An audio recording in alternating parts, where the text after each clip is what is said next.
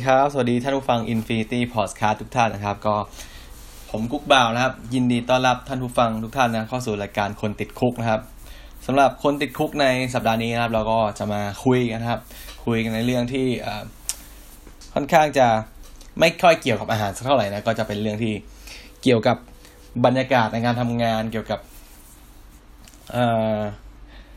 มุมมองนะครับ มุมมองในการทำงานเกี่ยวกับการทำอาหารนี่แหละนะครับ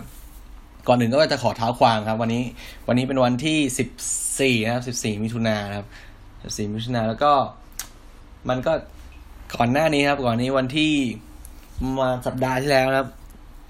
สัปดาห์ที่แล้วเนี่ยก็มีข่าวนะครับข่าวข่าวดังในวงการวงการอาหารนะครับ ก็คือมีเชฟเชฟชื่อดังคนนึงเป็นเป็น celebrity chef นะครับ ชื่อว่าอ่าแอนโทนีเบอร์เดนนะครับแอนโทนีเบอร์เดนเขาเสียชีวิตนะครับ เสียชีวิตก็ จากการเขาเรียกว่าจากการและจากการสอบสวนนะครับ ก็พบว่าเป็นการเป็นการฆ่าตัวตายนะครับ ซึ่งเราก็จะไม่ไม่ไม่พูดไปถึงเข้าประเด็นเรื่องทำไมเรื่องฆ่าตัวตายเรื่องโรคโรคซึมเศร้าอะไรมานี้ครับเพราะว่าเหมือนอย่างอย่างที่เราเห็นนะครับ ไม่ว่าจะเป็นคนที่ดูดูภายนอกครับ ดูภายนอกเป็นคนที่อารมณ์ดีแค่ไหนเป็นคนที่มีอารมณ์ขำขัน ยิ้มหัวเราะสนุกสนานตลอดเวลานะครับ แต่ว่าสุดท้ายแล้วก็อาจจะมีอาการของของอาการซึมเศร้านะครับ อาการซึมเศร้าอยู่ได้นะครับก็อย่างเช่นมีใครที่ที่ยกตัวอย่างได้ได้ดีก็คือโรบินวิลเลียมครับโรบินวิลเลียมที่เป็นที่เป็นนักแสดงครับนักแสดงตลกครับ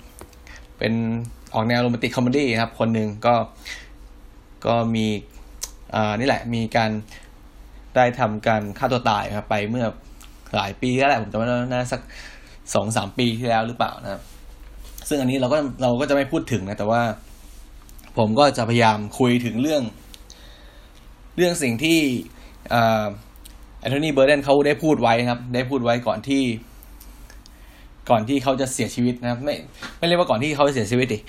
ต้องเรียกว่าเขาเคยพูดเอาไว้ก็คือ ตัวแอนโทนีเบอร์เดนเนี่ยเขาจบมาจาก จบมาจาก CIA นะครับ CIA นี่ไม่ใช่ ไม่ใช่สำนักข่าวกองในหนัง หรือว่าไอ Central Intelligence Agency นะครับ ที่เราเห็นในหนังกันแต่ว่า CIA เนี่ยคืออไอ Culinary ครับ Culinary Institute of America นะครับ ก็คือเป็นเป็นคล้ายสถาบันสถาบันสอนทำอาหารของประเทศสหของประเทศสหรัฐอเมริกาครับ ซึ่ง ซึ่งถ้าจาก ฝั่งยุโรปถ้าเป็นชื่อดังๆนะก็จะมีเป็น Le Cor Le Cordon Bleu นะครับ ก็จะเป็นคล้ายๆว่าเป็นเป็นสถาบันระดับโลกครับที่ใหญ่ ๆ ก็จะมีนี่แหละดีดัง ๆ ก็จะมี CIA แล้วก็มีเอ่อ Le Cordon Bleu นะครับ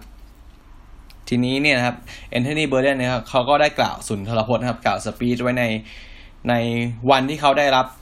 ปริญญากิติมศักดิ์จากจาก CIA ครับเมื่อเมื่อปลายปีที่แล้วครับเมื่อช่วงปลายปีที่แล้วนะครับ ซึ่งสิ่งที่น่าสนใจในในสปีดของแอนโทนีเบอร์เดนเนี่ย มันอยู่ที่เนื้อหาเนื้อหาบางส่วนที่ ไม่ใช่บางส่วนที่เป็นเนื้อหาหลักที่เขาเน้นครับ ก็คือว่าเขาบอกว่า เขาอยากให้ อันนี้คือคือสรุปโดยรวมมาแล้วนะครับ เขาบอกว่าเขาอยากให้อ่าสังคมครับ เขาอยากให้สังคม อยากให้ระบบการทำงานในครัวเนี่ยมันมันดีขึ้นนะครับ เพราะว่าเขาบอกว่าไอปัจจุบันเนี่ยนะครับ ไอ้ระบบการทำงานในครัวเนี่ยมันมันค่อนข้างจะเขาเรียกเขาใช้ว่า toxic นะคือมันมันมันไม่โอเคอะมันมันแย่มากครับมันเป็นมันเป็น toxic kitchen culture นะครับ ก็คือมันเป็นวัฒนธรรมที่มันไม่ค่อยดีนะครับ ก็อย่างที่เราเราเราเห็นในในรายการทีวีอะพวกเชฟโหดพวก Gordon Ramsay พวกอะไรอะเชฟที่แบบเป็นเซเลบริตี้ดังๆอะครับ ก็จะชอบแบบโวยวายใช่ไหมโวยวายอ่าอาจจะ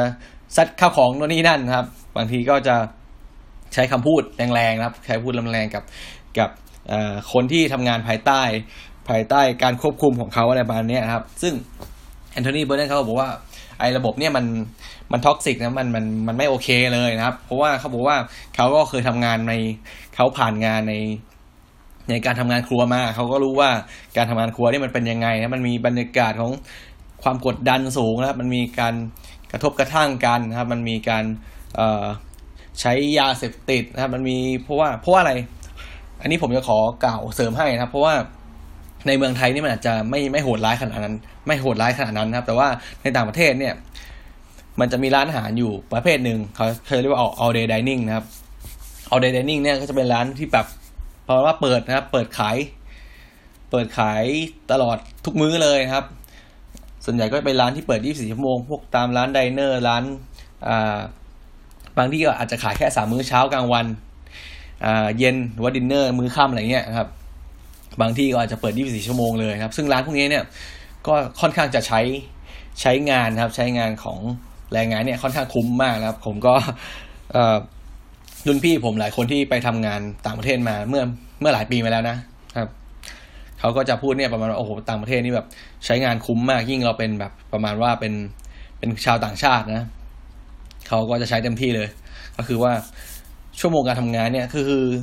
ส่วนใหญ่แล้วมากกว่ามากกว่าสิบสองชั่วโมงครับ ก็คือคนทำงานทั่วไปเนี่ยอาจจะอยู่ประมาณแปดเก้าชั่วโมงใช่ไหมแต่ว่า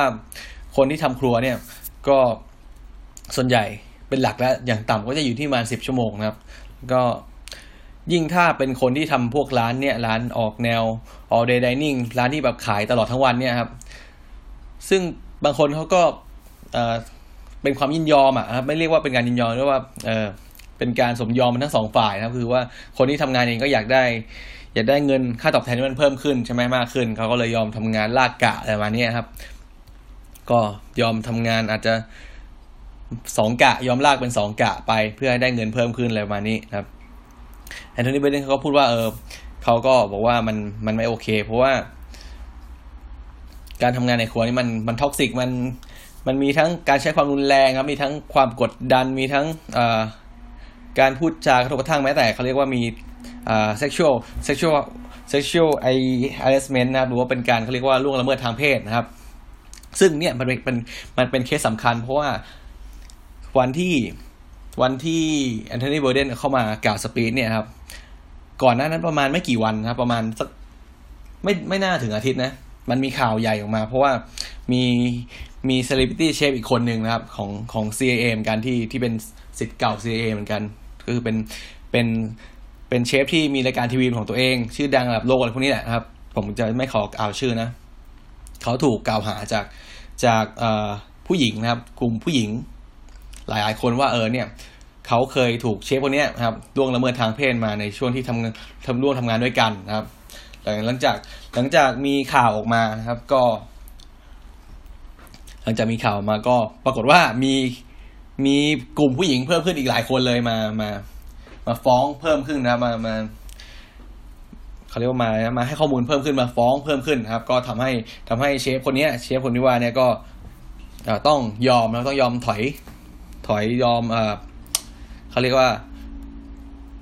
วางมือจากจากการนี่แหละพวกเป็นการ เซเลบริตี้เชฟอะพวกรายการที่ทำอยู่ก็ต้องยกเลิกไปหมดนะครับ ร้านอาหารที่เป็นผู้บริหารอยู่ก็ต้องยอมลงจากตำแหน่งครับ ล่าสุดก็รู้สึกว่าจะ ไอร้านอาหารที่เขาทำอยู่ก็ยอมเอ่อเรียกว่ายอม ยอมวางมือจากการบริหารไปละ ก็น่าจะยกให้หุ้นส่วนอะไรประมาณนี้ครับ ซึ่ง Anthony เขาก็บอกว่า เออเขารู้นะว่า ไอ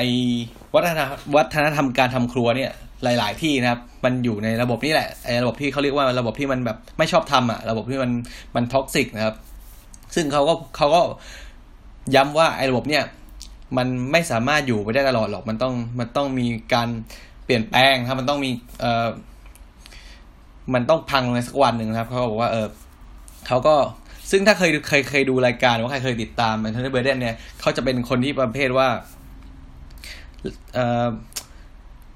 สนับสนับสนุนนะครับ หรือว่ารณรงค์เกี่ยวกับเรื่องนี้แหละ เรื่อง human right นะครับ เกี่ยวกับสิทธิมนุษยชน เกี่ยวกับบุคคลชายขอบอะไรพวกนี้นะครับเขาจะสนใจเรื่องเอ่อเรื่องอะไรนะ feminine นะครับเฟมินิสต์ด้วยนะครับ เกี่ยวกับสิทธิความเท่าเทียมกันนะครับ ไม่ว่าจะทั้งหญิงหรือชาย หรือว่าคนที่ถูกกดขี่ข่มเหงในการทำงานในพวกนี้นะครับ ซึ่งการกล่าว speech ของเขาเนี่ยก็กล่าวในในวันจบการศึกษาใช่ไหมครับ เพราะฉะนั้นคนที่ฟังเขาอยู่เนี่ยก็จะเป็นกลุ่ม กลุ่มคนที่จบการศึกษาจากสภาสถาบันการทำอาหาร ซึ่งในอนาคตเนี่ยคนเหล่านี้ก็จะเป็นเชฟนะครับ เป็นเจ้าของร้านอาหาร เป็นนายจ้างนะครับ เป็นผู้นำนะครับเขาก็เลยว่าเราเนี่ยต้องต้องทำให้นะครับ ต้องทำให้เรื่องเหล่านี้มันดีขึ้นนะครับ ต้องทำให้มันจริงจังนะครับเขาก็บอกว่าสุดท้ายเขาพูดพูดพูดพูดพูดนะครับเขาเขาก็บอกว่าบอกคำนึงว่า เราต้องช่วยพัฒนาแล้วก็อย่าเป็นเหมือนคนเหล่านั้นนะครับ ซึ่งก็หลังจากนั้นก็มีได้รับเสียงปรบมือครับ เสียงปรบมือมากมายนะครับ ทีนี้ผมก็จะมาเล่ามาเล่าให้ฟังว่า การทำงานในครัวเนี่ย สภาพจริง ๆ มันเป็นยังไงมันมันแย่มันไม่โอเคมัน toxic อย่างที่เขาว่าหรือเปล่าครับ อย่างแรกเลยที่เขาบอกว่าเออมันมันมีการที่ Anthony Bourdain เขาพูดไว้นะครับ ที่สิ่งแรกเขาพูดถึงเลยคือว่ามันมีการ hazing นะครับ hazing คือว่าการใช้การใช้สารเสพติดนะครับ ก็คือในไทยเนี่ยครับชั่วโมงการทำงานเนี่ยมันอาจมันอาจจะไม่ได้ยาวมากเหมือนเหมือนกับในต่างประเทศนะครับ แต่ว่ามันก็อาจจะมีบ้างในส่วนของในส่วนของกลุ่มคนที่ต้องใช้แรงงานหนักๆนะพวกอย่างเช่นสจวตนะสจวตก็คือคนคนที่ทำหน้าที่ล้างจานล้างหม้อดูแลความสะอาดนะครับ ก็มันมีมันมีมันมีมุกอย่างหนึ่งเป็นโจ๊กนะครับ โจ๊กในในในในกลุ่มคนที่ทำอาชีพกุ๊กอาชีพเชฟเนี่ยครับก็คือว่า ถ้าใครเคยใครกดเคยกดติดตามแล้วหรือว่าเคยเคยเคยเห็นเคยอ่านมุกของเชฟก็เขาจะบอกว่าทำไมเชฟส่วนใหญ่ถึงสูบบุหรี่นะครับเขาก็บอกว่า เพราะมันเป็นทางเดียวนะที่จะทำให้คุณสามารถได้พักนะครับ ระหว่างระหว่างเวลางานนอกจากนอกจากไปกินข้าวนะ ก็คือว่า การทำงานครัวเนี่ยโดยเฉพาะครัวที่เขาเรียกว่าเปิดรับลูกค้าทั้งวัน ไม่ใช่ไม่ใช่เปิดขายเป็นช่วงๆนะครับ มันก็จะต้องมีช่วงเวลาที่แบบเออรอรอลูกค้าเข้าใช่ไหมทีนี้เนี่ย เกิดใครสักคนจะหายไปครับ หายไปจากเซสชันของตัวเอง โดยที่ไม่มีเหตุผลน่ะเหมือนกับว่าอยู่ๆโอเคถ้าเออไปเข้าห้องน้ำก็พอจะเข้าใจกันได้ใช่ไหมเออบอกก็บอกเพื่อนบอกอะไรไปนะบอกว่าเออโอเคไปเข้าเข้าน้ำแป๊บนึง แต่ว่าทีนี้เนี่ย บางทีมันก็เบื่อใช่ไหมบางคนเขาก็ เออ ก็บอกเพื่อนบอกหัวหน้า โอเค เดี๋ยวผมออกไปดูดบุหรี่แป๊บนึง มันก็เลยเป็นอย่างนี้ก็คือว่ามันเหมือนกับว่าเป็นเป็นเหตุผลหลักครับเหตุผลเหตุผลเดียวที่ทำให้คุณสามารถไปพักเบรกได้โดย โดยที่ไม่ต้องไปเข้าห้องน้ำอะไรมาเนี่ยครับมันมันก็เหมือนเป็นโจ๊กอยู่อย่างหนึ่งนะก็คือ คนที่เป็นกุ๊กส่วนใหญ่ก็ที่ผมเห็นนะ ส่วนมากก็จะสูบบุหรี่ครับสูบบุหรี่จัดนะครับ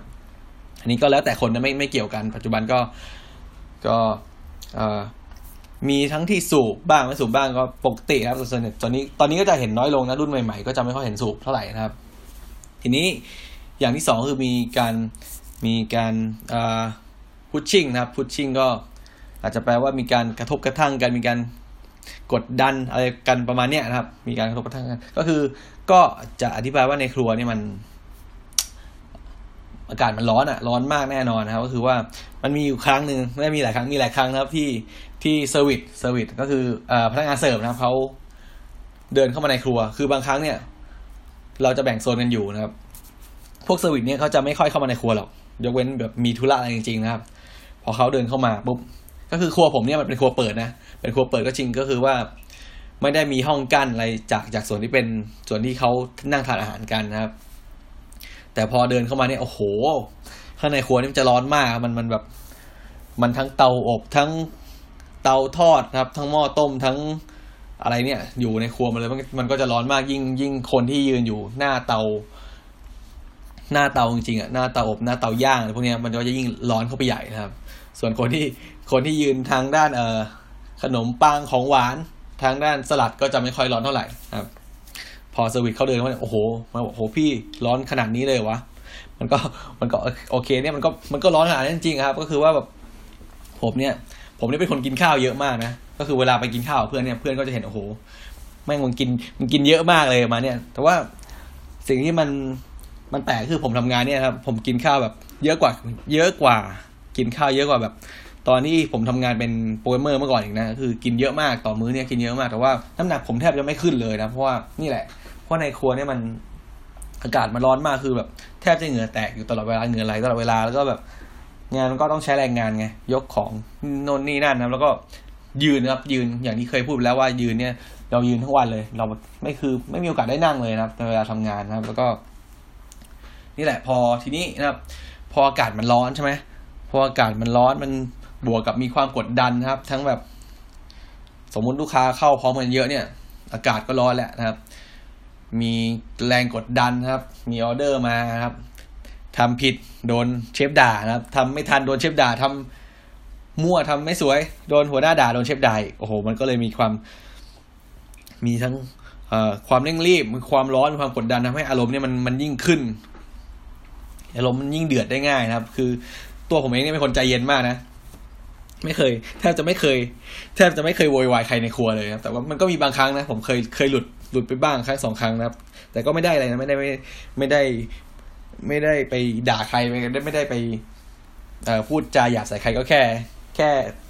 สวนกลับไปบ้างนิดหน่อยว่า โอเค ผมไม่โอเคนะที่คุณพูดมาอะไรมานี่นะครับ ซึ่งถ้าเกิดคนที่แบบ เออไม่ไม่นั่นจริงๆอะ ครว่าจุดเดือดต่ำอะถ้าอยู่ในครัวนี่โอ้โหแน่นอนอาจจะมีแบบ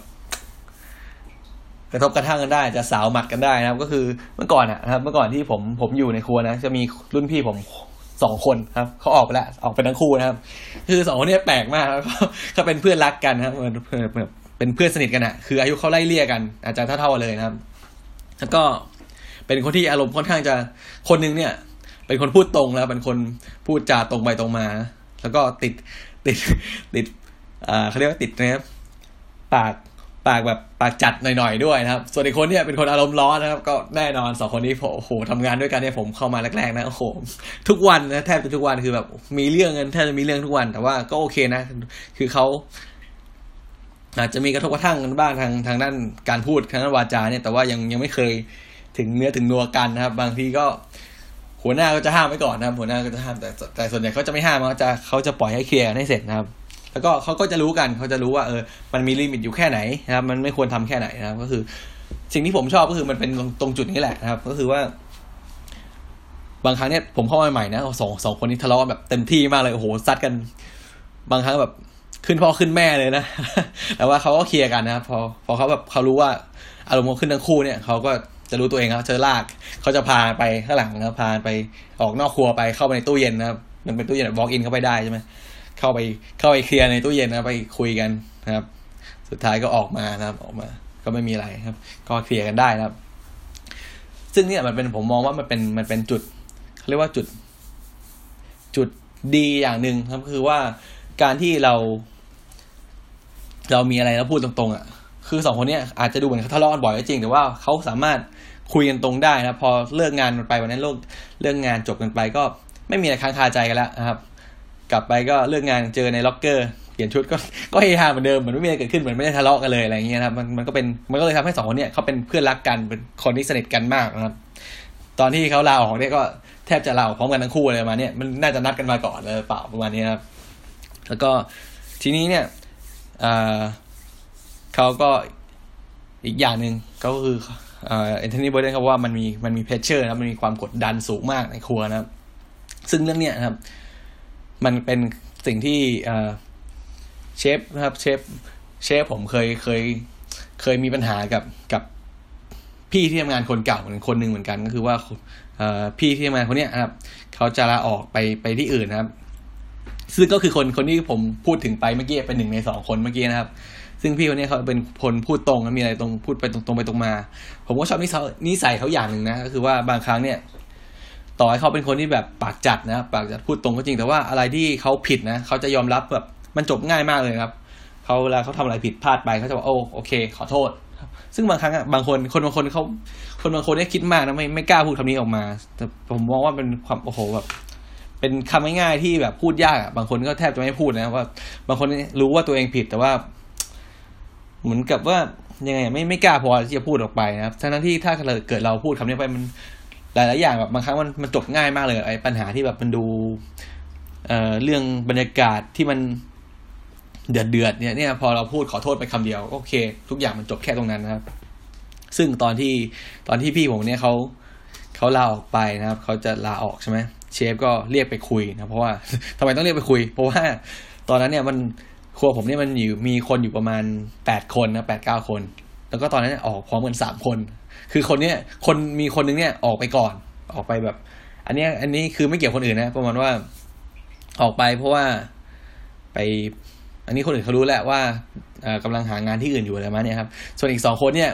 ออกไปเพราะว่ามีปัญหาส่วนตัวนิดหน่อยนะครับ ซึ่งซึ่งทีนี้ถ้าเกิดออกพร้อมกันสามคนเนี่ยมันก็จะไม่ค่อยโอเคกับ กับระบบไงคือมันแทบจะ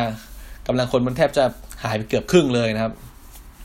เชฟเปอร์เรียกไปคุยว่ามีปัญหาหรือเปล่าทำไมถึงลาออกเนี่ยอยู่มานานนะครับ อยู่มานานแล้วทำไมอยู่ๆถึงจะออกโดยแบบ ไม่ไม่ไม่ได้บอกอะไรล่วงหน้าเนี่ยเขาก็ ซึ่งวันที่เชฟเรียกไปคุยเนี่ยครับเขาเชฟเขาเรียกพี่เนี่ยเขาไปคุยในเขาเรียกเป็นเป็น chef table เป็นเป็นห้องส่วนตัวครับเป็น private room อยู่ในอยู่ติดกับครัว คือเป็นโต๊ะโต๊ะพิเศษนะครับโต๊ะเนี่ยจะเป็นโต๊ะพิเศษติดอยู่กับครัวเลยเป็นเป็นกระจกกั้นบางๆครับ ก็จะเห็นเวลาเราทำครัวคนคนในคนในห้องก็จะเห็นบรรยากาศการทำงานในครัวนะครับ ส่วนคนในครัวก็จะสามารถเห็นคนในห้องอะไรประมาณเนี้ยครับ เราก็ทำงานเรากันไปนะครับ ส่วนเชฟก็เรียกพี่เขาไปคุยโอ้โหผมเห็นบรรยากาศตรงนี้แบบ น่าจะมีการถกเถียงกันประมาณนึงแหละนะครับ น่าจะดุเดือดอยู่นะพี่เพราะพี่นะเขาเป็นคนพูดตรงไงมีขึ้นไม้ขึ้นมือกันนะครับ ชี้ไม้ชี้มือกันนะครับอะไรประมาณนี้ แต่ว่าคุยอยู่ประมาณเกือบครึ่งชั่วโมงแหละ แล้วก็เสร็จนะครับ ก็ออกมาก็เหมือนไม่มีอะไรเกิดขึ้นนะครับ ผมก็พอเลิกงานนะครับ เลิกงานผมก็ไปถามพี่เขาว่าเออไงบ้างคุยเรื่องอะไรพี่บอกก็บอกคุยเรื่องทั่วไปประมาณเนี้ยนะครับแกก็พูดตรงๆนะแกว่าเออเชฟเขาก็ถามว่าเออทำไมถึงออกแล้วมัน ประมาณนี้มีปัญหาหรือเปล่าไม่พอใจหรือเปล่าไม่ใช่ ก็ไม่มีอะไรนะแกก็บอกว่าเออ แกก็ไม่ได้มีปัญหาอะไรหรือว่า แกต้องการจะเขาเรียกว่าไอหาความท้าทายใหม่บ้างอะไรเงี้ยอยากเปลี่ยนที่ทำงานบ้างนี่ทำมาทำมาหลายปีแล้วประมาณนี้ครับซึ่งเขาแกก็พี่คนนี้ก็ก็อธิบายไปตามตรงว่าเออเชฟอะเขาเขาไม่ชอบการทำงานของเชฟนะครับไม่ชอบสไตล์ของเชฟคือว่าเชฟอะยังใช้อารมณ์อยู่นะครับ บางครั้งแบบเขาก็พูดว่าเชฟสามารถ พี่เขาพูดว่าทำไมเชฟบางครั้งเชฟต้องใช้คำพูดแรงๆในการในการว่าคนผิดอะไรเงี้ยพูดเขาว่าพูดดีๆก็ได้ใช่ไหมแต่ว่าเชฟก็เชฟเขาใช้เหตุผลนะว่าเขาพุชชิ่งนะเขาพยายามเขาพยายามผลักดันนะผลักดันพวกเราเนี่ยผลักดันคนทำงานให้ให้ก้าวขึ้นไปสู่อีกระดับหนึ่งครับ แต่ว่าพี่ผมก็เถียงไปว่าเออทำไมการพุชชิ่งเนี่ยมันมันมีการผลักดันคนอีกอีกอีกระดับนึงเนี่ยมันทำได้หลายแบบ มันไม่จำเป็นต้องด่าเดียวก็ได้นะครับเขาโอเคเขาก็รับฟังก็ ฟังกันไว้ก็ไม่มีอะไรก็เขาก็มาเล่าให้ฟังนะครับ สุดท้ายก็ไม่ได้มีปัญหาอะไรกันนะครับ คู่นี้ก็แยกย้ายกันไปนะครับ ซึ่งทีนี้เนี่ยไอ้พูดถึงเรื่องการการใช้คำพูดการพูดจารุนแรงครับ ผมผมเคยเห็น ไอผมเคยดูเขาเรียกว่าเป็นเป็นคลิปสัมภาษณ์นะครับ เป็นคลิปสัมภาษณ์สั้น ๆ เขาสัมภาษณ์นี่แหละเป็นเป็นเชฟที่ได้ดาวไม่ใช่หนึ่งคนหนึ่งดัง ดังมากเลยผมจำไม่ได้ว่าเป็นใครเป็นใครนะประมาณเมื่อประมาณสองปีแล้ว เชฟคนนี้เมื่อก่อนเนี่ยเขาก็จะติดภาพแบบเชฟรุ่นเก่าคือแบบชอบโวยวายนะครับชอบโวยวายชอบชอบด่าชอบพูดแรงๆอะไรเนี่ยสับซัดข้าวของอะไรมาเนี่ยครับเขาบอกว่ามีอยู่วันหนึ่งเขาก็เขาก็คิดขึ้นมาได้เขาฉุกคิดขึ้นมาเออเนี่ยที่ที่ลูกน้องเนี่ยเขาเคารพเราเขากลัวเราเนี่ย เพราะว่าเราหน้าเคารพจริงๆหรือเปล่าหรือเราแค่เขาเคารพแค่ เราเป็นหัวหน้าเขาครับ เราโวยวายใส่เขาได้เขาเลยเขาเลยเคารพอะไรมาเนี่ยครับเขาก็เลยไป ไปพิจารณาตัวเองเขาว่าเออ มันก็จริงที่แบบ เหมือนกับว่า คนที่เป็นระดับลูกน้องเขาเนี่ยไม่มีใครแบบจริงใจ ไม่มีใครแบบสนิท ไม่มีใครอะไรเขาเลยนะครับ ก็คือว่าแค่ทำงานเหมือนกับว่าคนทำงานให้เฉยเขาก็เลยว่าเขาดังนั้นเขาเลยปรับตัวเองครับเขาไม่เขาไม่ใช้คำพูดจารุนแรงเขามีอะไรเขาพูดพูดกันตรงๆใช้เหตุผลอะไรมาเนี่ย สุดท้ายก็เขาว่ามันก็ดีขึ้นนะมันก็มันทุกอย่างมันก็ดีขึ้นแล้วก็เขาก็อยากจะแนะนำให้ อยากจะ รณรงค์นะครับ อยากจะแนะนำให้เชฟคนอื่นเนี่ย เปลี่ยนเปลี่ยนสไตล์การทำงานเปลี่ยนแนวทางการทำงานให้ให้มันให้มันโอเคขึ้นให้มันซอฟขึ้นอะไรประมาณนี้นะครับ ซึ่งผมก็จำไม่ได้จริงผมก็ขอโทษจริงนะเพราะว่าก็เป็นเชฟที่ดังอยู่ได้น่าได้สองสามดาวมิชลินนะครับ โอเคนะครับ ทีนี้อีกอย่างนึงก็จะเป็นเรื่องของการเอ่อ sexual harassment นะครับคือว่าการการล่วงละเมิดทางเพศนะครับ การล่วงละเมิดทางเพศเนี่ยก็ เข้าใจได้ เข้าใจได้ส่วนหนึ่งว่า ส่วนใหญ่เนี่ยคนที่ทำงานในครัวเนี่ยส่วนใหญ่เป็นผู้ชายนะครับ เป็นผู้ชายแทบจะโอ้ส่วนมาก ผมว่าเกินเก้าสิบเปอร์เซ็นตนะครับ ถ้าถ้าเป็นครัวร้อนนะครัวร้อนคือครัวที่จับกระทะจับอะไรโน่นนี่ครับไม่ไม่ไม่ใช่พวกเบเกอรี่ไม่ใช่พวกครัวเย็นไม่ใช่พวกสลัดอะไรพวกนี้นะส่วนมากจะเป็นผู้ชายแทบทั้งหมดครับ ทีนี้พอผู้ชายอะผู้ชายอยู่ด้วยกันใช่ไหมมันก็ขนองปากใช่ไหมพอมี พอมีผู้หญิงเข้ามาในครัว เป็น ไม่ว่าจะเป็นกุ๊ก ไม่ว่าจะเป็นเชฟ ไม่ว่าจะเป็นพนักงานเสิร์ฟหรือว่าเป็นเพื่อนร่วมงานเนี่ยมันก็จะมีการเข้าใจได้มันมีการแซวมีการอะไรนะเออแซวเล่นแซวขนองปากนะครับ แต่ว่าบางครั้งนะบางครั้งคนที่มันเออมันเลยเถิดไปก็มีครับ มันทำเลยเถิดไปจากการ พูดจาแซวเล่น บางครั้งมันก็กลายเป็นพูดจาลามกพูดจาแทะโลมไปนะครับ มันกลายเป็นการบางครั้งก็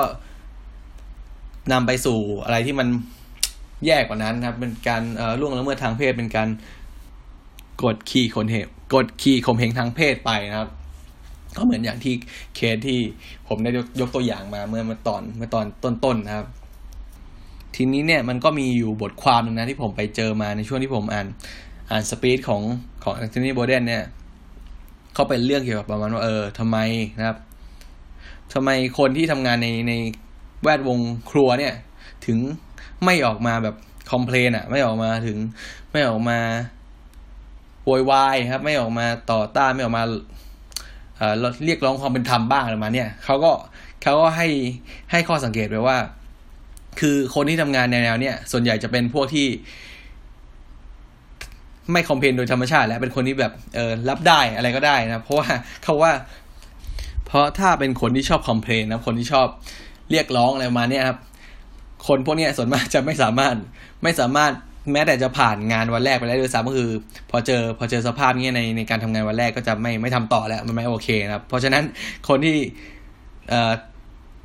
ทนทำงานเป็นกุ๊กได้เนี่ยส่วนมากก็จะเป็นคนที่แบบ ไม่ค่อยบ่นอะไรหรอกทำทำมันไปนะครับ ส่วนมากก็จะเป็นประมาณนี้ ก็เลยไม่ค่อยมีการร้องเรียนไม่ค่อยมีการโวยวายอะไรขึ้นมาสักเท่าไหร่นะครับ ซึ่งในการใช้คำพูดแรงๆ พูดจาแบบพูดจาใช้คำหยาบคายกันอะไรเนี่ยครับ ก็คือถ้าเป็นผู้ชายด้วยกันนะผู้ชายด้วยกันที่ทำงานด้วยกัน อย่างเช่น ในครัวผมเนี่ยในครัวผมนี่ก็จะเป็นผู้ชายหมดเลยนะครับ ผู้ชายหมดเลยก็จะมีมีป้าคนเดียวที่เป็นรอบเช้านะครับ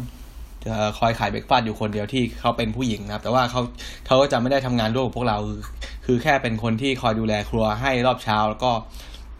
ขายเบรกฟาสให้เฉยนะครับ ส่วนครัวผมเนี่ยโดยหลักแล้วก็จะขายช่วงช่วงเย็นช่วงดินเนอร์อย่างเดียวนะครับ เพราะฉะนั้นในครัวผมก็จะมีแต่ผู้ชายหมดเลย ผู้ชายหมดเลย แล้วก็ส่วนมากอายุก็จะ โดยส่วนใหญ่ก็จะไล่เลี่ยกันนะครับ มันก็เลยมีความสนิทสนมกัน แล้วก็นี่แหละ มีความขนองปากกันบ้างบางครั้งก็ พูดจาก็จะมีคำหยาบมีอะไรกันครับ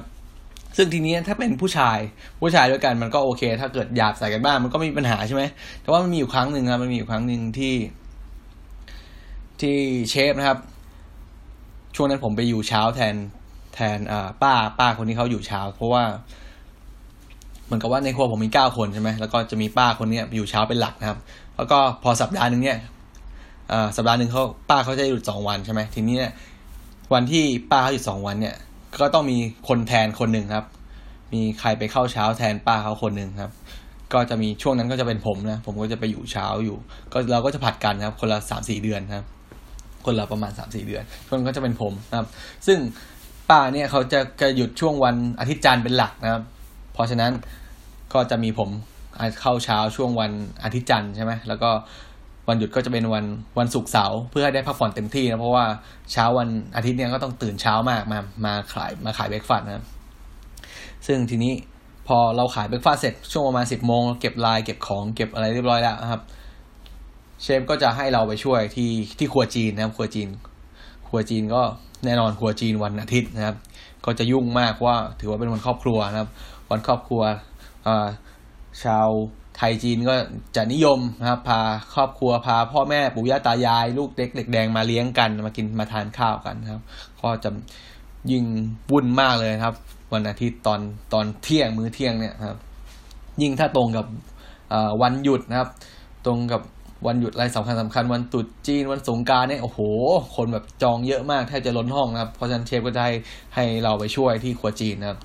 ผมก็โอเค ผมก็ไม่มีอะไรก็ไปช่วยนะครับ หลักๆ ก็มีอะไรไปม้วนเป็ด ไปไปม้วนเป็ดปักกิ่งครับเพราะว่าในบุฟเฟ่ก็จะมีเป็ดปักกิ่งใช่ไหมผมก็หลักๆ ก็เนี่ยไปม้วนเป็ดปักกิ่งก็ไปไปเติมลายบุฟเฟ่เขาครับไปดูของอะไรพวกเนี้ยครับเพราะว่า เพราะว่าถ้าเป็นการทำอาหารหลักๆ เนี่ยเขาจะมีกุ๊กครัวจีนเขาอยู่แล้วคอยดูแลแล้วใช่ไหมแต่ว่าทีเนี้ยในครัวจีนเนี่ยนะครับ ครัวจีนเขาจะมีคนเยอะมากเยอะกว่าครัวผมครับ รอบหนึ่งก็น่าจะมีประมาณเกือบเกือบสิบกว่าคนเกือบเกือบยี่สิบคนนะครับ ซึ่งครัวจีนเนี่ยเขาจะทำงานเขาจะทำงานแบบเขาจะแบ่งเป็นเลเวลชัดเจนครับ คือแบ่งเป็นระดับระดับชัดเจน คนที่คนที่อยู่หน้าเตา คนที่เป็นผัดเป็นเป็นมือเป็นมือผัดเป็นกระทะเนี่ย ก็คือจะทำหน้าที่ผัดอย่างเดียวนะครับ แล้วคนที่เป็นหน้าเขียงคอยหั่นของคอยหยิบของเนี่ยครับ ก็จะมีหน้าที่เนี่ยแค่หั่นของหยิบของเตรียมของให้ใส่เอาของใส่ในในถ้วยครับ เป็นเป็นเมนูเมนูเป็นเซตไปครับ มีหน้าที่แค่นั้นไม่เกี่ยวห้ามไปผัดห้ามไปอะไรเพราะว่าถือว่าข้ามขั้นในวันนี้ซึ่งวันที่ผมไปช่วยเนี่ย ผมก็ไปเจอคนหนึ่งเป็นเป็นพี่ผู้หญิงนะมีอายุแหละ น่าจะอายุสักเกือบเกือบสี่สิบปีนะครับสามสิบกว่ากว่าสิบปลายๆแล้วคือมีอายุแล้วแหละนะครับ แต่ว่า แกก็ทำเป็นเป็นเป็นหน้าเขียงนะหน้าเขียงคือนี่แหละคอย คอยเตรียมของให้ให้คนที่ผัดนะครับ ซึ่งบางครั้งเนี่ยพอออเดอร์มาเยอะใช่ไหมแกเตรียมของไม่ทันโอ้โห ก็มีการว่ากันบ้างแหละ แต่ผมผมได้ยินผมก็สะดุ้งเหมือนะคือแบบเฮ้ยทำไมพูดแรงแต่ว่าคือแบบเขาเขาก็ผู้หญิงอะ่ะ เราคนพูดนี่ก็แบบเป็นผู้ชายไงแบบโอ้โหอะไรวะคือบางครั้งผมมองว่าแม่งขนาดเป็นผู้ชายแล้วถ้าเกิดว่ากันอย่างเงี้ยผมว่าบางครั้งมันยังไม่โอเคเลยแบบโอ้โหนี่แบบพูด ผมก็ได้ยินแล้วมันก็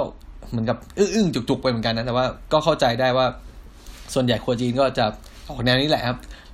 ออกแนวลงเล้งลงเล้งเดือดเดือดหน่อยนะครับมานี้ครับ ซึ่งเนี่ยมันก็มันเลยมันเลยก็เป็นเป็นเป็นสิ่งหนึ่งที่แอนนีเบอร์เดนเขาเขาพยายามรณรงค์เขาพยายามอยากจะทำให้มันดีขึ้นนะก็คือเนี่แหละการทำงานระบบการทำงานในครัวให้มัน มันมีความมีความน่าทำงานมากกว่านี้นะครับ มันไม่ใช่มันไม่ใช่คือ เป็นเป็นที่ที่ที่ทำงานของเราอะครับ บางคนเนี่ยอยู่ในครัวมากกว่าอยู่อยู่ที่บ้านอีกเหมือนอย่างผม ผมก็โอเคนะ วันหนึ่งก็จะทำงานอยู่ที่ทำงานสักประมาณสิบสองชั่วโมงครับสิบเอ็ดชั่วโมงสองชั่วโมงเพราะว่าผมเข้างานบ่ายโมงครึ่งก็จริงแต่ว่าส่วนใหญ่ผมจะไปถึงที่โรงแรมประมาณประมาณเที่ยงครับ ประมาณเที่ยงก็ไปเปลี่ยนชุดนะครับ ไปเปลี่ยนชุดล็อกเกอร์ไปกินข้าวแล้วก็ไป ไปเข้างาน แล้วก็เลิกงานก็ประมาณห้าทุ่ม ห้าทุ่มครึ่งเที่ยงคืนแล้วแต่ก็ประมาณประมาณสิบสองชั่วโมงนะครับ ซึ่งถ้าครัวไหนนะครับ คนไหนที่ทำงานแบบสปิดชิปหรือว่ากะที่แบบเป็นกะแยกอะครับครัวที่ขายทั้งมื้อเที่ยง มื้อเย็น มื้อเช้านะครับ ก็จะชั่วโมงการทำงานก็จะเพิ่มเข้าไปอีก เพราะว่าเขาจะมีชั่วโมงพักให้ระหว่างวันครับสองชั่วโมงสามชั่วโมงอะไรก็ว่าไปครับ ซึ่งถ้าถามผมว่าผมผมอยู่ได้ไง ผมรับได้ไงในในสภาพ การทำงานที่เป็นแบบนี้นะ ก็คือว่าต้องบอกว่าในครัวผมมันก็ไม่ได้ไม่ได้โหดร้ายอะไรขนาดนั้นนะ แต่ว่าถ้าเป็นในในร้านอาหารที่แบบอาจจะไม่ได้ไม่ได้ใหญ่มาก มีการมีการจัดการที่อ่าเขาเรียกว่าเป็น เป็นเท่าแก่ดูแล ดูแลลูกน้องเนี่ยมันก็อาจจะไม่อาจจะไม่ดีเท่ากับในรูปแบบบริษัท ในรูปแบบโรงแรมหรือในรูปแบบแบบร้านอาหารใหญ่ๆนะครับอาจจะมีการนี่แหละ อย่างที่บอกไปมีการ กดขี่ข่มเหงกันบ้าง มีการใช้คำพูดใช้วาจาที่อะไรที่มันไม่เหมาะสมบ้างนะแต่ว่า ผม โดยตัวผมเองนะผมก็มองว่าเพราะผมเคยเป็นทหารมาไง เรา เราเคยผ่านจุดที่แบบ เราเคยผ่านจุดที่แบบ ถูกด่าครับ ถูกด่าถูกเอ่อถูกด่าถูกซ่อมจากเรื่องอะไรที่มันไม่เป็นเรื่องอะเรื่องที่มันไร้สาระเนี่ยเราก็โดนมาแล้วทีนี้แต่ว่าพอเรามาทำงานครัวเนี่ย เราจะถูกด่าถูกว่าด้วย ด้วยสาเหตุที่เราผิดจริงๆนะถ้าเราไม่ผิดเขาจะไม่มีใครมาว่าหรอกผมก็เลยรับได้ระดับหนึ่งนะครับ แต่ว่าถ้าเกิดโดนด่าโดนว่าบางครั้งก็ก็เฟลบ้างจริงคือ เราก็ผิดจริงๆแหละนะครับ เราก็ยอมรับนะ แต่ว่าถ้าเกิดบางคนเนี่ยนะครับ บางคนที่ไม่เคยเข้าใจในในไม่เคยเห็นการทำงานในฟิลเนี่ยพอพออาจจะได้ยินนะครับ อาจจะได้ยินเพื่อนเล่าให้ฟังบ้างแรกๆมาผมก็ไปเล่าให้เพื่อนฟังนะ ผมก็เฟลเหมือนกันนะช่วงแรกผมเอ้ย เออ อะไรวะ โดนด่าแล้วนี่กูโดนด่าทุกวันเลยช่วงนี้เพื่อนก็จะเพื่อนผมที่ที่สนิทสนิทกันนะ ก็จะได้ยินผมบน่นบ่นเกือบทุกวันเลย ช่วงที่ผมทำงานใหม่ๆนะ จนจะมีช่วงที่แบบผมเครียดมากนะเพราะโอ้โหมันกับกดดันตัวเองไปด้วยอะเพราะว่างานมันก็เหมือนกับว่าเราย้ายเราย้ายไปทำครัวครัวไฟไดนิ่งมันก็ต้องการความละเอียดมากขึ้น ต้องการความ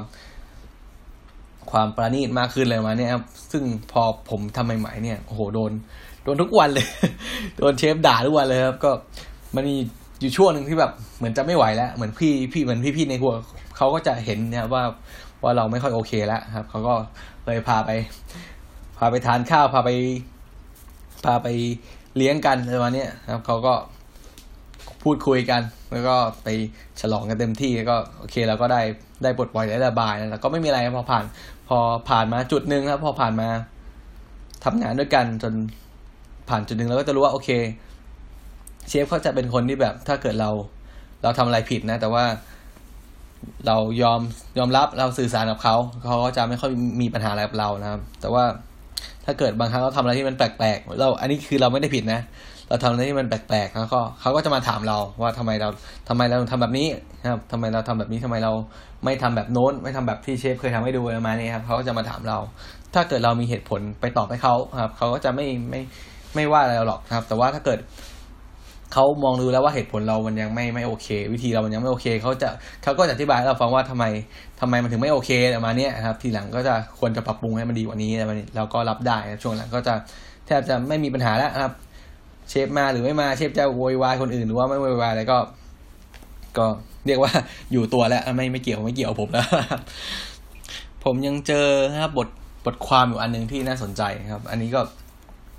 มันแชร์ขึ้นมาหน้าฟีดผมจำไม่ได้ว่าว่าเพจไหนที่ผมกดไว้แล้วมันขึ้นมานะเขามันเป็นบทความที่ชื่อว่าประมาณว่านะครับ how how work in kitchen เนี่ย ruin my life ก็คือประมาณว่ามีผู้หญิงคนหนึ่งครับเขาบอกว่า เนี่ยเขาทำงานเขาทำงานในครัวเป็นเป็นกุ๊กนะเป็นเพื่อหลายปีอะน่าจะหลักสิบปีนะเขาบอกว่าเนี่ย ไอการทำงานในในครัวนี่มันมันทำให้ ชีวิตส่วนตัวมันมันมันของเขาเนี่ยมันแย่ลงยังไงนะเขาะเล่าให้ฟังก็รู้ว่าผู้หญิงคนนี้เขาทำงานในครัว แล้วก็อยู่มาเป็นหลักหลายปีแล้วแหละนะครับ จนมีอยู่วันหนึ่งเขาเขารู้สึกว่ามันมันอิ่มตัวแล้วนะครับเขาเขาไม่อยากจะทำงานในครัวต่อแล้วเพราะว่าเขาเป็นผู้หญิงด้วยเขาอยากจะมีเวลาให้ครอบครัวเพิ่มขึ้นอะไรประมาณนี้ครับเขาก็เลยไปไปสมัครงานอย่างอื่นนะครับ สมัครงานอย่างอื่น ทีนี้เนี่ย เขาก็แค่ไปแค่ว่าไปลงประกาศไว้เฉยๆนะแต่ว่าไม่ได้ไม่ได้ไปยื่นไปสมัครนะครับ ทีนี้ก็มีมีคนติดต่อเข้ามาครับ คนติดต่อผู้หญิงคนนี้เข้ามา แล้วก็นัดนัดสัมภาษณ์นะครับ นัดสัมภาษณ์ นัดคุยกันครับเขาก็ว่าปัญหาแรกเลยที่ที่เจอคือว่าปรากฏว่าเขาหาชุดเขาจะหาชุดไปใส่สัมภาษณ์งานอะเขาว่าเขาหาไม่ได้ เพราะว่าอะไรเพราะว่าเขาบอกว่าเนี่ยเขาทำงานเป็นกุ๊กใช่ไหมทำงานเป็นกุ๊กอยู่ในครัวเนี่ย หนึ่งคือมันมันมัน underpaid นะมัน underpaid ก็คือมันมันมันมีรายได้น้อยมากครับ มันรายได้มันต่ำคือหลายคนเนี่ยเขามองว่าอาชีพอาชีพกุ๊กเนี่ย อาชีพเชฟเนี่ยมันมันดูเหมือนกับว่ามันจะได้มีรายได้สูงใช่ไหมที่จริงแล้วมัน ถ้าเกิดเป็นเป็นร้านอาหารที่แบบไม่ไม่ค่อย ไม่ค่อยนั่นนะไม่ค่อย ไม่ค่อยมีการจัดการแบบเป็นระบบจริงๆอะนะครับพวกนี้จะได้ต่ำมาก เราก็เลยเราก็สังเกตได้ว่าทำไมร้านอาหารที่แบบไม่ใหญ่มาก ชอบจ้าง ชอบจ้างแบบแรงงานต่างชาติแรงงานต่างด้าวนะเพราะว่าหนึ่งคือมันค่าจ้างมันถูกใช่ไหมถึงแม้บางที่ยิ่งบางที่ถึงแม้จะเป็นแบบร้านอาหารใหญ่ใหญ่ๆก็จริงนะครับ ยิ่งบางที่แบบเป็นร้านดังอะนะครับ แม่งฉลาดนะทำไงรู้ป่ะเขาจะไปจ้างพวกนี้อีนั่นอะเขาจะรับรับเด็กฝึกงานไงเพราะว่าเด็กฝึกงานเนี่ย ยิ่งในต่างประเทศนะร้านที่แบบได้ได้ดาวมิชลินนะโหก็จะยิ่งเป็นแบบ เป็นที่หมายปองของ ของคนที่ทำอาชีพใน field เนี่ยคือว่า ก็อยากจะไปฝึกงานที่นี่ไงเพราะมันเหมือนว่าเป็นโปรไฟล์ติดตัวมาครับ ติดอยู่ในติดอยู่ใน ติดอยู่ในซูเม่เราติดในไอประวัติเราว่าเราเคยทำงานที่นี่ฝึกงานที่นี่นะครับ ซึ่งไอการไปฝึกงานนะครับ ฝึกงานตามครัว ส่วนใหญ่จะไม่ได้ได้เงิน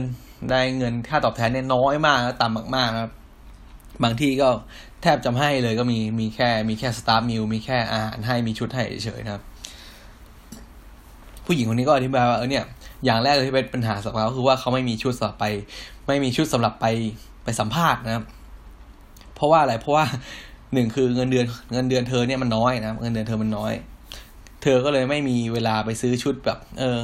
ชุดที่ผู้หญิงทั่วไปเขาใส่กันอะชุดทำงานออฟฟิศอะครับ ชุดกระโปรงรองเท้าคาชูอะไรมาเนี่ย เสื้อสูทนะครับ เสื้อสูทเสื้อคลุมอะไรเนี่ย เพราะว่าอะไรเพราะว่าชีวิตประจำวันเนี่ยเขาก็เล่าให้ฟังนะเขาอันนี้พอผมได้ฟังที่เขาเล่าให้ฟังมันก็มันขำอะมันนึกถึงตัวเองเพราะว่าเพราะเวลาเธอไปทำงานเนี่ย เธอก็แค่ใส่เสื้อเสื้อยืดตัวหนึ่งใช่ไหมใส่เสื้อยืดแล้วก็ใส่เกงยีน แล้วก็ใส่รองเท้าผ้าใบไปทำงาน เพราะว่า พอไปถึงที่ทำงานเนี่ยก็ไปเปลี่ยนชุดนะครับมันจะมีล็อกเกอร์ส่วนมากมีล็อกเกอร์ ถ้าเป็นร้านอาหารที่เขาไม่ได้ซีเรียสอะไรมาก ก็อาจจะแค่เปลี่ยนเสื้อเดียวครับ เป็นเป็นชุดเชฟนะครับ แต่ว่าถ้าเป็นร้านอาหารใหญ่ ๆ ขึ้นมาหน่อย เพราะว่าเป็นโรงแรมเนี่ยอาจจะต้องเปลี่ยนทั้งยูนิฟอร์มต้องเปลี่ยนทั้งกางเกงทั้งรองเท้านะครับ เปลี่ยนทั้งเสื้อประมาณนี้ครับเขาก็เลยว่าเนี่ย ในตู้ในเธอเลยว่าเนี่ยในตู้เธอเนี่ย มันไม่มีชุดแบบสามารถใส่ไปสัมภาษณ์งานได้เลยครับ เธอก็เล่าให้ฟังว่า ในตู้เธอเนี่ยมันมีชุดที่เป็นผู้หญิงจริง ๆ แค่สองชุดนะครับชุดที่เธอใส่ไปเที่ยวผับกับพวกกับพวกผู้ชายในในในครัวนะครับ กับชุดที่แบบเออชุดเซ็กซี่บางทีที่เคยอยากจะใส่ไปผับก็คือ มีแค่สองชุดอะที่ที่ไม่ที่ดูเป็นผู้หญิงแล้วก็ แต่ว่ามันไม่ใช่ชุดที่เหมาะสำหรับการไปสัมภาษณ์งานด้วยไง สุดท้ายเธอต้องไป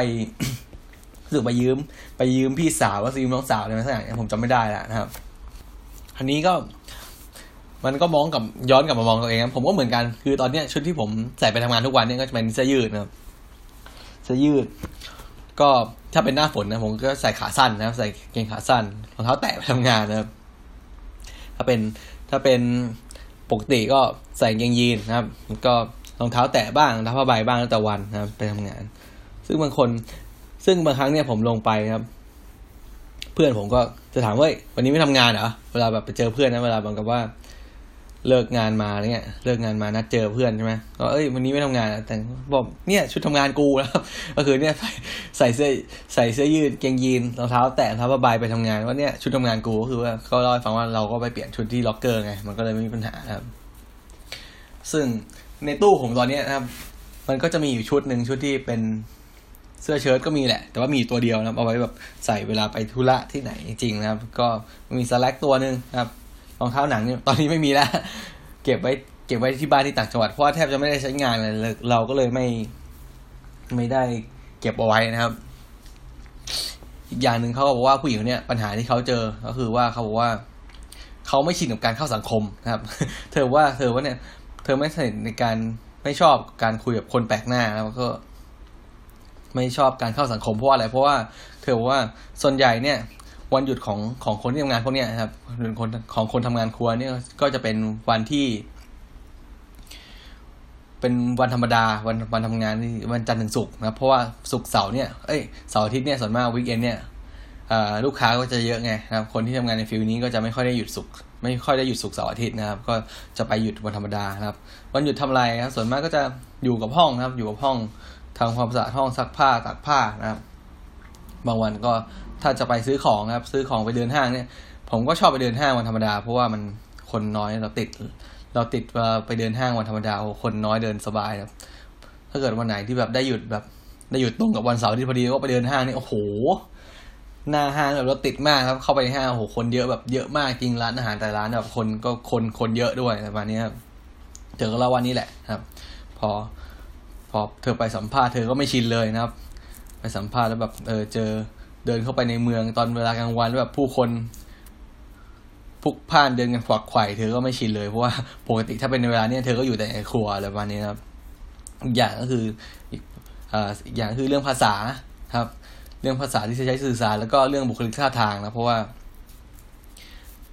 ภาษาอย่างที่บอกแหละ ก็พออยู่ในครัวใช่ไหมส่วนมากเนี่ยก็จะมีแค่เนี่ยมีคนที่แบบพูดจาพูดจาหยาบคายหน่อยนึงครับเป็นพวก พูดจาหยอกล้ออะไรรุนแรงกันนะครับ ก็เลยบางครั้งเนี่ยพอพอสัมภาษณ์ไปก็จะติดนิสัยพูดตรงๆไปนะครับ ก็อ่าอันนี้ไอคนเขียนเนี่ยเขายอมรับว่าเขาเขาใช้เขาใช้สารเสพติดนะครับ ติดติดเหล้าติดบุหรี่ แล้วก็ใช้สารเสพติดด้วยครับ เพราะว่าเพราะว่าอะไรเพราะว่าผมมองว่าสังคมนะครับ สังคมเขาเนี่ยเหมือนกับว่าเหมือนถ้าเป็นประเทศไทยนะเหมือนผมผมทำงานเลิกเลิกมาอย่าง เลิกมาห้าทุ่มเที่ยงคืนเนี่ย เราจะไปไหนกันก็ไปไหนไม่ได้แล้วครับ อย่างมากสุดก็ไปอ่าไปนั่งกินข้าวด้วยกันครับ นั่งกินข้าวนั่งสั่ง นั่งเลี้ยงกันนะครับ เพราะว่าถ้าเกิดเราเลิกเวลาตามปกติเหมือนอย่างคนทั่วไปใช่ไหมเลิกงานสี่โมงห้าโมงเย็นเนี่ยเราสามารถไปเดินห้างกันต่อไปดูหนังกันต่อได้ มันมันมีมันมีกิจกรรมอย่างอื่นให้ทำมากกว่าแค่ ไปนั่งกินข้าวไปนั่งดื่มกันนะพวกนี้ไงแต่ว่าพอเนี่ยพอเนื่องด้วยพอเวลามัน เวลาเลิกงานเรามันต่างไปใช่ไหมเลิกงานไปห้าทุ่มเนี่ยเอ้ย มันก็ทำให้มันมันไม่มีที่อื่นไปละมันก็ไปได้แค่ไหนไปได้แค่ผับไปได้ตามร้านอาหารที่แบบเปิดดึกๆหน่อยประมาณนี้ครับอย่างใน Facebook ผมเนี่ยผมจะมีมีมีรุ่นพี่คนนึงแบบโอ้โหเป็นคนแบบเที่ยวเที่ยวบ่อยมากนะครับ คือเป็นอ่าเป็นฝั่ง service นะเป็นฝั่ง manager ฝั่งฝั่งพนักงานเสิร์ฟนะพวกนี้นะครับโอ้โหแทบจะเกือบทุกวันอะวันเว้นวันก็คือ เช็คอินนะครับ เช็คอินตามร้านเหล้าบ้าง ร้านตามผับตามบาร์เนี่ยโหบ่อยมาก เพราะนี่แหละบางบางบางครั้งคือแบบทำงานมาเหนื่อยอยากพักผ่อนใช่ไหมแต่ว่าเหมือนกับว่า บางคนเขาไม่อยากกลับบ้านไงไม่ไม่รู้จะไปไหน สุดท้ายก็ พอไปนั่ง นั่ง นั่งเลี้ยงกันนั่งกิน นั่งกินนั่งดื่มกันทีนี้พอบรรยากาศมันพาไปใช่ไหมอ้าวโอเค ไปต่อกันอีกแล้วนะครับ มันก็เลยกลายเป็นเนี่ยกลายเป็นเป็นลูปแล้วเป็น เป็นวงจรเดิมๆไปนะครับ คือเมื่อก่อนเนี่ย ผมผมไม่เข้าใจนะเมื่อก่อนตอนที่ผมยังแบบ เป็นเด็กมปลายเป็นเด็กมหาลัยเนี่ย ผมไม่เข้าใจว่าเฮ้ยทำไมทำไมพอเขาจะให้ผับปิดตรงเวลาตอนตีหนึ่งเนี่ยนะครับ มันถึงมีคนบางกลุ่มออกมาโวยวายออกมาแบบเฮ้ยไม่เอาทำไมต้องปิดตีหนึ่งตรงเป๊ะอะไรแบบเนี้ยแล้วยิ่งเมื่อก่อนมันจะมีแบบช่วงที่แบบผับเปิดถึงเช้าอะนะครับผับเปิดถึงเช้าแล้วก็ ตอนแรกเนี่ยมันเปิดถึงเช้าไงตอนนั้นผมยังเด็กมากผมเนี่ยอยู่ช่วงมัธยมต้นหรือว่าช่วงประถมนี่แหละครับผับมันไม่ไม่มีกำหนดเวลาปิดใช่ไหมแล้วก็เขาปรับครั้งแรกนะครับเขาออกกฎหมายมาครั้งแรกก็คือว่าจะเปลี่ยนให้เป็นปิดตีสามนะครับ แค่ช่วงปิดตีสามเนี่ยก็โหมีคนมาโวยวายมาเยอะแล้วนะครับโวยวายเฮ้ยทำไมต้องปิดตีสามเลยมาเนี่ยนะครับ พอสักพักหนึ่งผมอยู่ช่วงประมาณมมปลายมั้งนะครับเขาก็รณรงค์ให้ผับเนี่ยปิดตอนตีหนึ่งเป๊ะนะครับ คนก็มีโอ้โหมาโวยวายดิซึ่งตอนนั้นเราเรายังไม่เรายังไม่ ไม่เคยไปเที่ยวผับไงแล้วก็เราก็มองว่าเฮ้ยอะไรวะทำไมมึงเที่ยวผับถึงตีหนึ่งตีหนึ่งครึ่งเนี่ยไม่ไม่พอยังไม่พออีกเหรอใช่ไหมเราก็ลืมนึกไปไงเราเราเพราะว่าตอนนั้นเรามุมมองยังแคบมากนะครับ เพราะว่าเหมือนอย่างอย่างคนในอาชีพผมเนี่ย ถ้าแบบขายอาหารมื้อมื้อเย็นใช่ไหมถ้าเลิกงานก็จะเลิกประมาณ ห้าทุ่มครับ เพราะร้านอาหารปิดสี่ทุ่มครับ ส่วนร้านอาหารส่วนใหญ่จะร้านออเดอร์ว่าครัวปิดนะครับ ครัวปิดตอนประมาณสามทุ่มครึ่งสี่ทุ่มเลยประมาณนี้แล้วก็ครัวจะปิดร้านอาหารจะปิดจริง ๆ ก็อาจจะถัดจากนั้นไปชั่วโมงหนึ่งหรือว่าสองชั่วโมงนะครับ เพราะฉะนั้น คนใน field เนี่ยส่วนใหญ่ก็จะเลิกประมาณเที่ยงคืนนะครับหรือห้าทุ่มทีนี้เนี่ยคิดดูว่าถ้าเลิกถ้าเลิกเที่ยงคืนใช่ไหมเที่ยงเลิกเที่ยงคืนปุ๊บสมมติว่าโชคดีวันนั้นไม่มีแขกเข้าช้า เก็บร้านเร็วนะครับ เก็บห้องอาหารเร็วนะครับ เที่ยงคืนทุกอย่างเสร็จหมด ซึ่งมันเป็นไปได้ยากมากครับ เที่ยงคืนทุกอย่างเสร็จหมด เข้าไปล็อกเกอร์ครับ ไปเปลี่ยนชุด นัดเจอกันที่ผับ